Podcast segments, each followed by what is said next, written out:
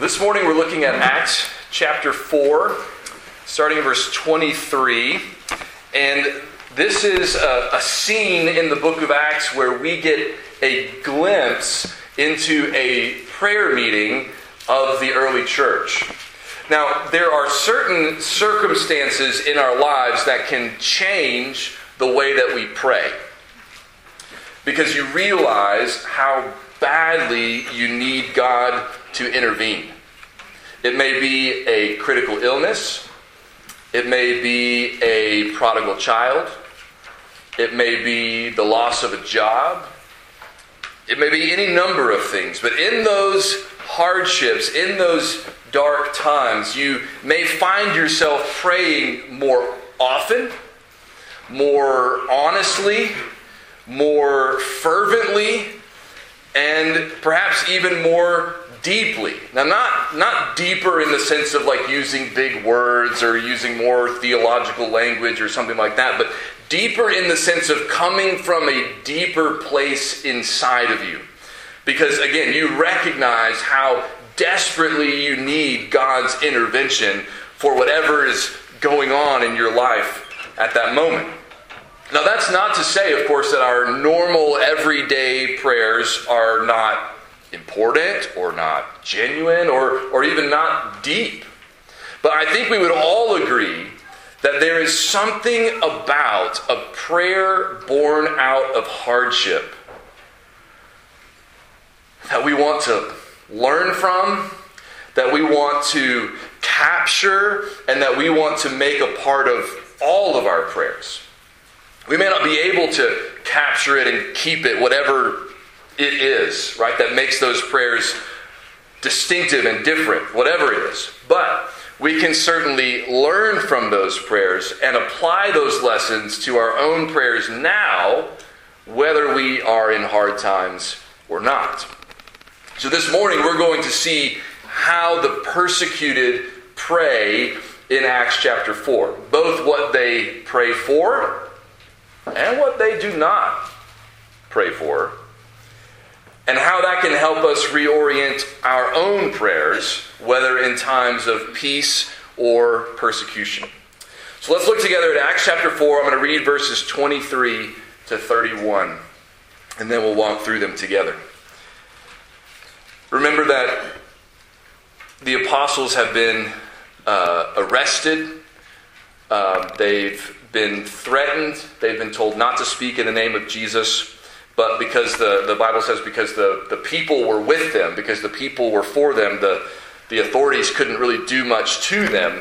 So they, they threatened them and then released them. And then verse 23 picks it up and says, When they were released, they went to their friends and reported what the chief priests and the elders had said to them.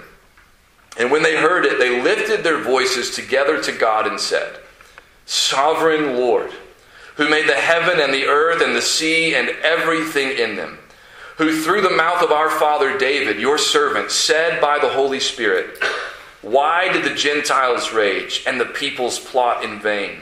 The kings of the earth set themselves, and the rulers were gathered together against the Lord and against his anointed. For truly in this city there were gathered together against your holy servant Jesus, whom you anointed both Herod and Pontius Pilate, along with the Gentiles and the peoples of Israel, to do whatever your hand and your plan had predestined to take place. And now, Lord, look upon their threats and grant to your servants to continue to speak your word with all boldness, while you stretch out your hand to heal, and signs and wonders are performed through the name of your holy servant Jesus.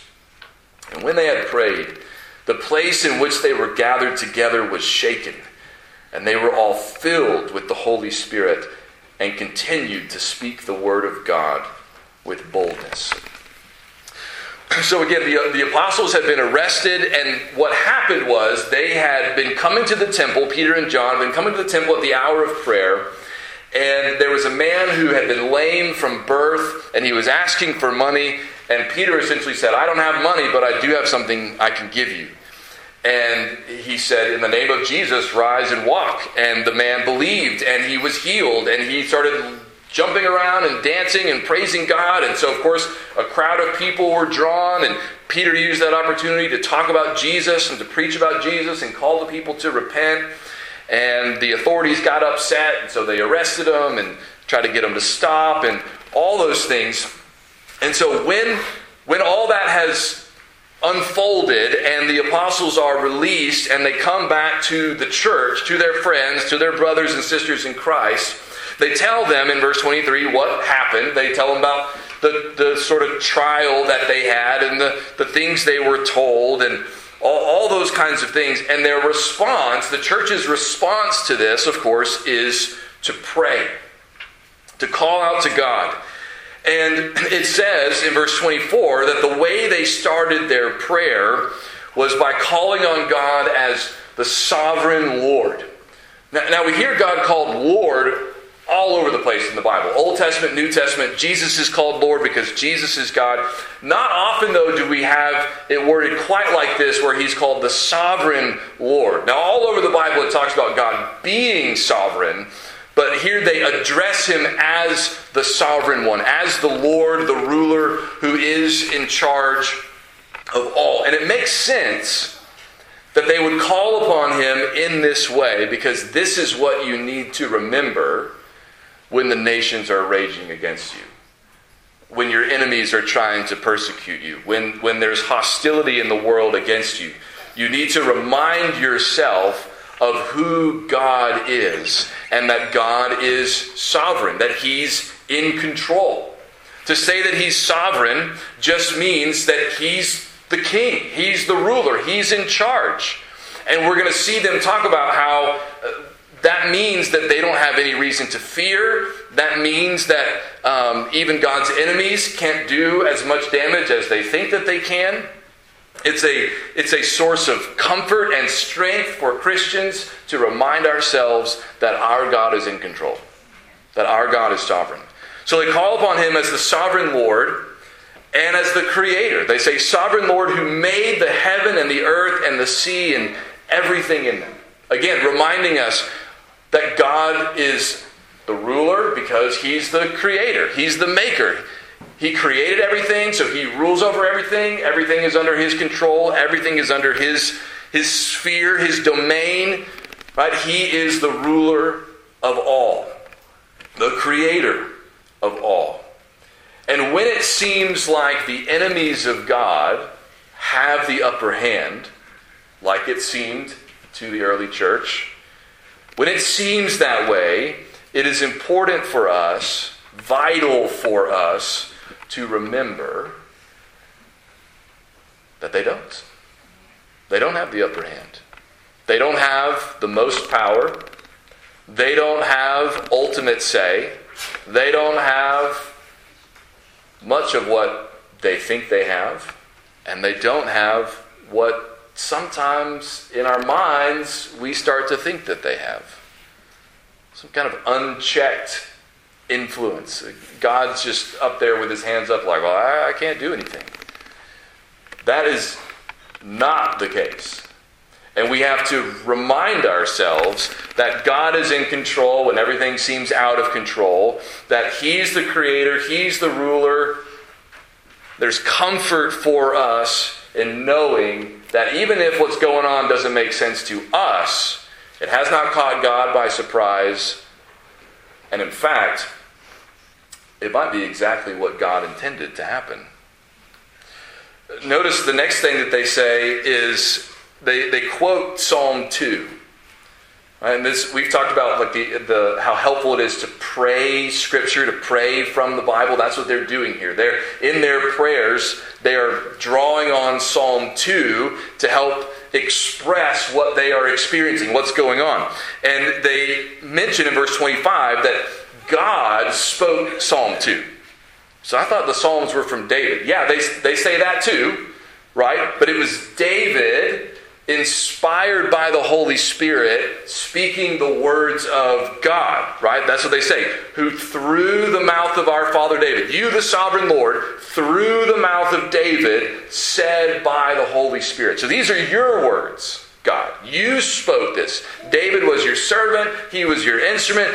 this is your word, and here's what you said when you spoke through David. You said, Why did the Gentiles or the nations rage, and the peoples plot in vain? The kings of the earth set themselves, and the rulers were gathered together against the Lord and against his anointed. Now, those words were about, at least in some sense, about David and probably about Solomon, his son, is about God establishing David and then Solomon as his king in Israel. And, uh, you know, they had enemies all around them, just like they do today. And so, at some level, the psalm was about David and about Solomon. But it was definitely about more than David and more than Solomon. We know that David was the one God promised the Messiah would come from his line, a king would come from his offspring who would sit on his throne and reign forever and rule forever. That's what we sang about this morning, right? That his kingdom will have no end. And Jesus made clear, right, that he was that person. That's why he's often called the Son of David in the New Testament, because he is that promised one from David's line. And the church, as they're praying, from Psalm 2, they make that connection. So they, that's why they say in verse 27 For truly in this city, they're still in Jerusalem where all this unfolded, truly in this city there were gathered together against your holy servant Jesus, whom you anointed. Right, so the, the anointed one that Psalm 2 is talking about, in some sense that was David. He was anointed to be king. In some sense that was Solomon because he was the next in line after David. But in the ultimate sense, the anointed one that Psalm 2 is talking about and that David and Solomon are pointing toward is Jesus himself. In fact, the word Christ, we call him Jesus Christ. The word Christ means the anointed one. That's who he is, that's his identity. He is God's anointed one. And so, what they're saying here is the words of Psalm 2 that you spoke through David a thousand years ago, right? 3,000 for us now, but from their perspective, a thousand years ago, those words that you spoke through David, they were about your son, Jesus, and they have been fulfilled. Right? So that's why they go on to say, you know, truly in this city we're gathered together against Jesus, both Herod and Pontius Pilate, along with the Gentiles and the peoples of Israel. So when you look at the quote from Psalm 2, and it mentions the Gentiles and kings and rulers and peoples, the church is saying against Jesus was gathered the Gentiles, the Roman soldiers who helped put him to death, Pilate himself.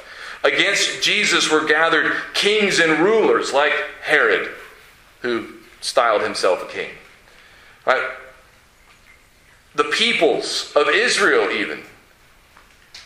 The Jews who betrayed, you know, Judas who betrayed Jesus and the Jews who were a part of his arrest and his fake trials and, and turning him over to Pilate and demanding his crucifixion, all of that that took place, right, that took place in this city not that long ago, they're saying.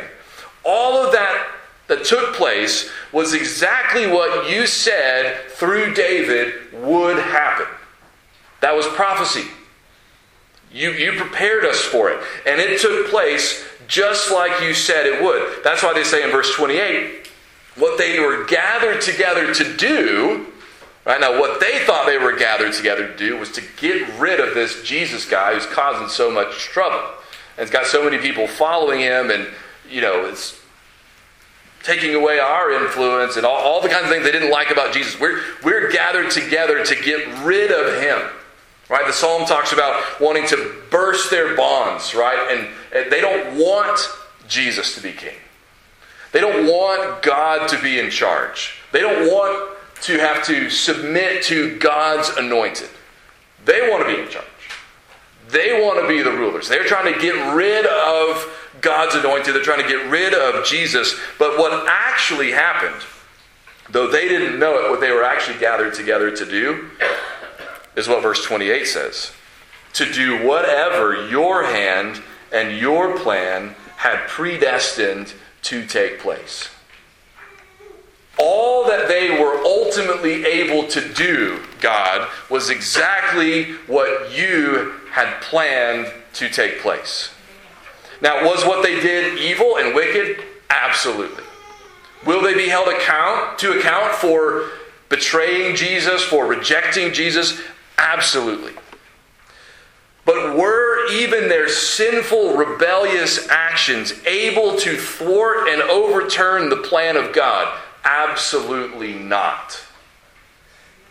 Even in rejecting Jesus and sending him to the cross, they couldn't stop God's plan. All they could do was fulfill it. Now, they didn't know that's what they were doing, but that is what they ended up doing.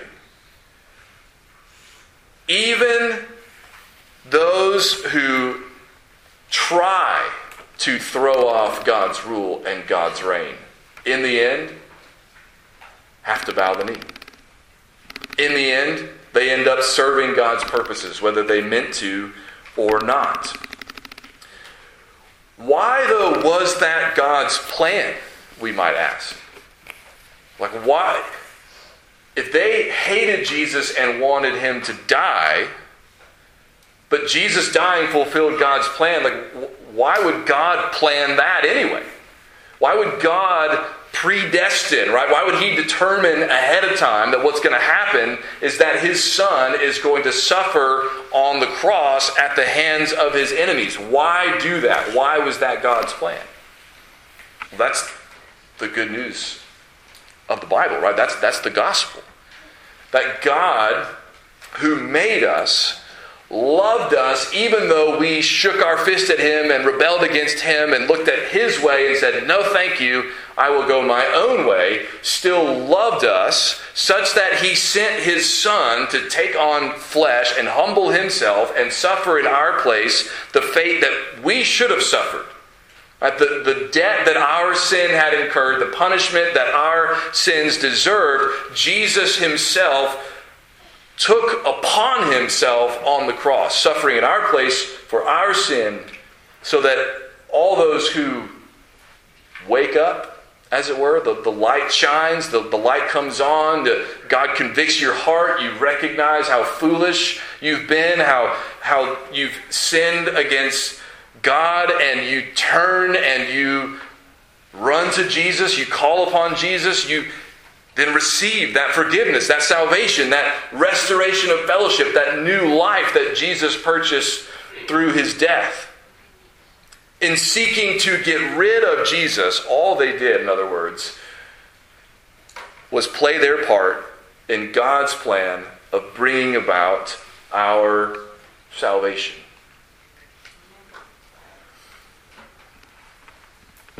That's what it means for God to be sovereign. That's what it means for God to truly be in control. This is what Job recognized. You know, that long book of Job in the Old Testament where Job suffers terribly, right? Loss of family, loss of physical health, loss of, well, his friends are not great friends, right? Uh, and he's, he, wants, he wants an audience with God, right? He wants to bring his case before the Lord. And eventually he gets what he's asking for. God confronts him. And God meets him. And Job is rightly um, undone, in a sense, by that. And at the toward the end of the book, in Job 42, one of Job's responses to God, when he finally sort of gets to see him for who he is, is he says, I know that you can do all things and that no purpose of yours can be thwarted. Now, when the world feels like it's out of control or your life feels like it's out of control, that's a really good thing to remember. God, you can do all things, and no purpose of yours can be thwarted. So I might not understand why this is going on, I might not understand what you're up to in this, but I know that you have not stopped being in control. I know that what's going on is not the result of somebody outsmarting you, outmaneuvering you, somehow thwarting your purpose and your plan for my life. That, that can't be what's happening. So even though I don't get it, I know that you're still in control. Paul says something similar in Ephesians chapter 1 where he's, he's calling upon the church to celebrate God's grace to us in salvation, that He loved us before the foundation of the world, that He chose us in Christ, that He uh, has uh, that Christ has redeemed us at the cost of His own life, that He's He's forgiven our sins through His blood. And then he says in Ephesians 1:11, he says, "In Him, so in Christ, we have obtained an inheritance, having been predestined according to the purpose of Him." who works all things according to the counsel of his will. Your salvation, in other words, is secure precisely because God is in control, God is sovereign, and He's making everything work according to His plan, so nobody else is going to be able to mess up His plan to save you and bring you into His kingdom. Nobody. Satan's going to try. He's roaring, he's mad, he's trying to wreak havoc in your life. But he's not God. And he's not equal to God. He, there, there's not like two equal powers, one good and one evil. Satan is a creature, he's a, he's a created being. He's powerful. You know, you don't want to don't want to underestimate him, right? But you also don't want to give him more power in your mind than he really has.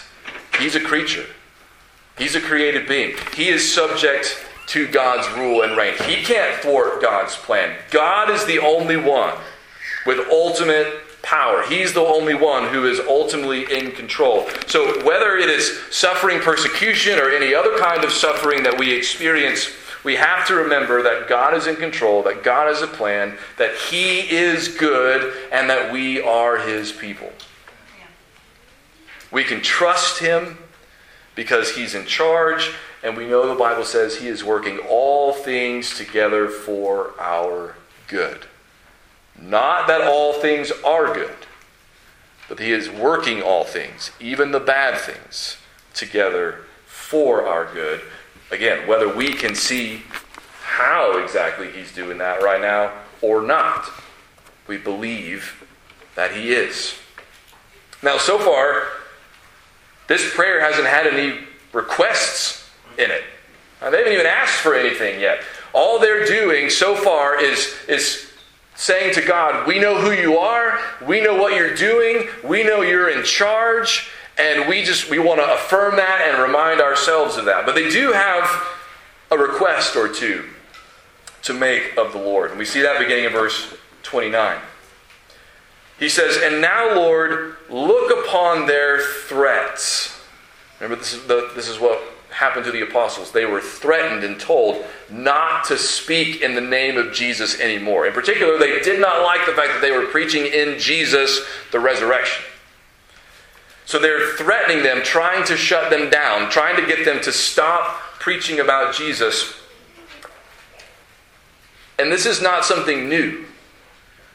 They say, here's what happened in Jerusalem to Jesus, your anointed. And now here we are, your people, and the same people who were raging against Jesus, they're now raging against us. The same people who were persecuting Jesus, who had arrayed themselves against Jesus, they are now persecuting us. They are now threatening us. We see when Jesus uh, confronts Saul on the road to Damascus in Acts chapter 9. Saul's persecuting Christians. He's trying to throw them in jail. All the, he's trying to destroy the church, he tells us. And Jesus confronts Saul and he says, Saul, Saul, why are you persecuting me? Is Saul persecuting Jesus? He's persecuting the body of Christ. So, yeah, he's persecuting Christ. We, we're, we're his body, we're his church, we're his people. To persecute us is to persecute him. Saul's raging against the church was actually a raging against Christ. And the church here in their prayer is recognizing that connection as well. They were raging against Jesus, now they're raging against us. We're not surprised by that. We saw it coming. Jesus warned us it was coming. It's here. And so now here's our request in the middle of it. What they do not say next is God, please make this persecution stop. Now, I'm not saying that's a bad prayer to pray. Like, we don't want there to be persecution. But they knew the persecution was coming. Jesus told them the persecution was coming. Jesus told them if they hated me, they're going to hate you. If they persecuted me, they're going to persecute you. You know this is coming. So they are not surprised. They are not caught off guard. What is their prayer?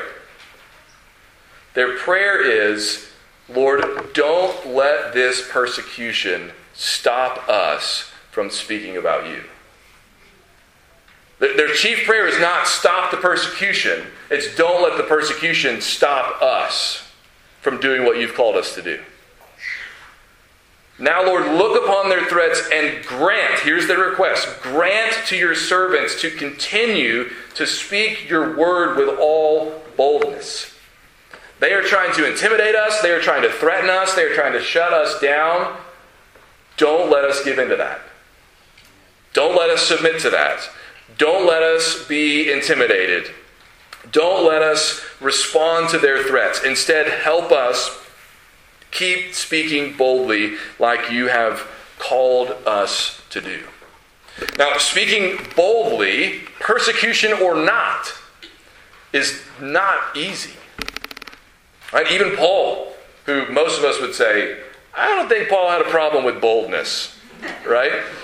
Even Paul when he's speaking to the Ephesians about prayer and calling upon them to pray for him in Ephesians chapter 6, he says, uh, you know, keep alert with all perseverance, making supplication for all the saints, be praying for all believers. And then he says, and also for me, that words may be given to me in opening my mouth boldly to proclaim the mystery of the gospel, for which I am an ambassador in chains, that I may declare it boldly as I ought to speak. And you might be tempted to say, like, well, Paul, why don't you ask me to pray for something you actually struggle with, right? Because I don't think you struggle with that. Except apparently he did.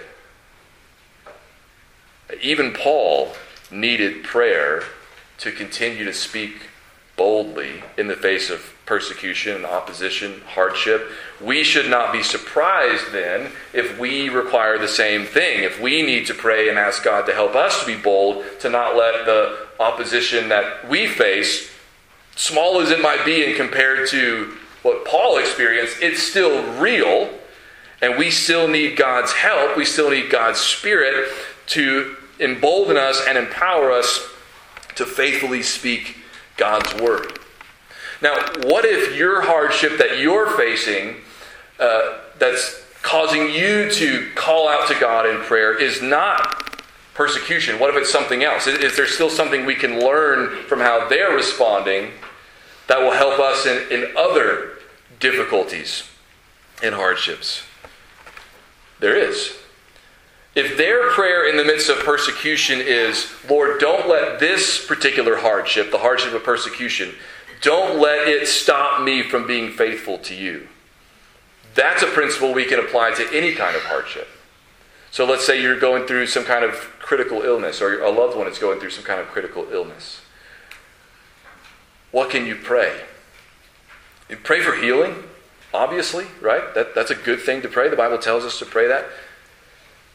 But we can also pray this God, don't let this illness, this hardship, keep me from praising you and trusting you.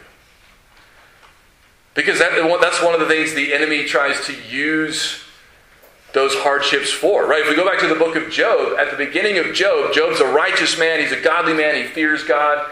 And Satan says, Yeah, well, he fears you now because he's got a great life. But if you start taking that stuff away from him, guess what? He's going to curse you. Satan's aim is to get Job to curse God when his stuff is gone, when his family's gone. When we suffer losses of those kinds in our own life or face hardship in those areas, in our family, with our health, whatever it might be. One of the things Satan would love to do is to use that to convince you that God is not trustworthy, that He's not faithful, that He's not good, that you shouldn't praise Him, that you shouldn't trust Him. That's what He's trying to do. That's, what, that's how He's threatening you. So you respond in prayer by saying, God, don't let this, whatever it is, don't let this keep me from trusting you. Don't let this keep me from praising you. Don't let me keep this. Don't let this keep me from depending upon you. So that's, that's the main thing they pray. But they also mention in verse 30 they want God, or, or they're at least anticipating and, and, and hoping that God will continue to do what He's been doing. So they're asking for prayer that they would keep doing what they've been doing, and they also want God to keep doing what He's been doing. Verse 30 While you stretch out your hand to heal, and signs and wonders are performed through the name of your holy servant Jesus. I mean, this is what got him into this mess, right? This persecution is that God healed a lame man through Peter by the name of Jesus, by the power of Jesus. And what Peter is communicating to the people when they're all they all come together in the wake of this miracle, what happened, what's going on, how do we explain this? What Peter points to is the Jesus you crucified, who you rejected, God raised him up. He's still alive. This man was healed in his name. You thought you got rid of Jesus, but he is still at work. And so what they're saying here seems to be God, let the people know. Keep doing things that they will know that Jesus is still alive, that Jesus is still at work, that you are still healing, saving. The signs, the miracles, the healing, they're not ultimate. They are there to tell people this is what it looks like when Jesus comes to save and when Jesus comes to reign. When the kingdom of God comes, people get healed, demons get cast out, people's lives get restored. That's what Jesus came to bring about, and that's what we're going to experience at the end when he returns. No more death, no more demons, no more any of that stuff, no more of that hardship, just peace and righteousness and joy. That's what Jesus came to establish. So, God, don't let them stop you either. You keep doing what you're doing to show people, to communicate people the reality of your Son and the salvation he has accomplished. When they finished this prayer, it says in verse 31 when they had prayed, the place in which they were gathered together was shaken. I think that just means that's part of how God showed them I heard you, I'm with you. I, am answering your prayer. Right? We see the same kind of thing happen uh, for Paul later in the book of Acts, in Acts chapter 16. He's been arrested, he's been thrown in jail, so similar kind of situation.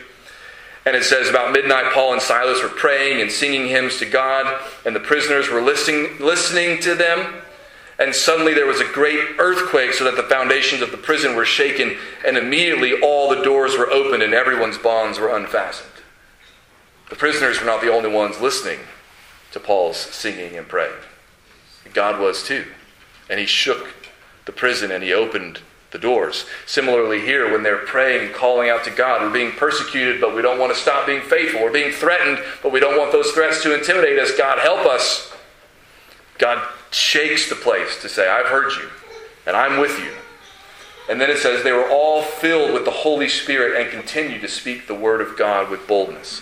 Just like on the day of Pentecost when they were filled with the Spirit of God and preached to the people there in Jerusalem. So again, they are now filled with the Spirit in response to their request so that they continue to speak boldly as they had asked, as they had been doing before. So they will continue to do by the work of the Holy Spirit. So, whether you are facing hardships just now or not, remember these things when you pray. God is sovereign. Nothing can thwart his plan. He hears you. He's for you. And may he fill us with his spirit so that we also may speak the word with boldness and follow him faithfully in a world that's raging against him. Let's pray.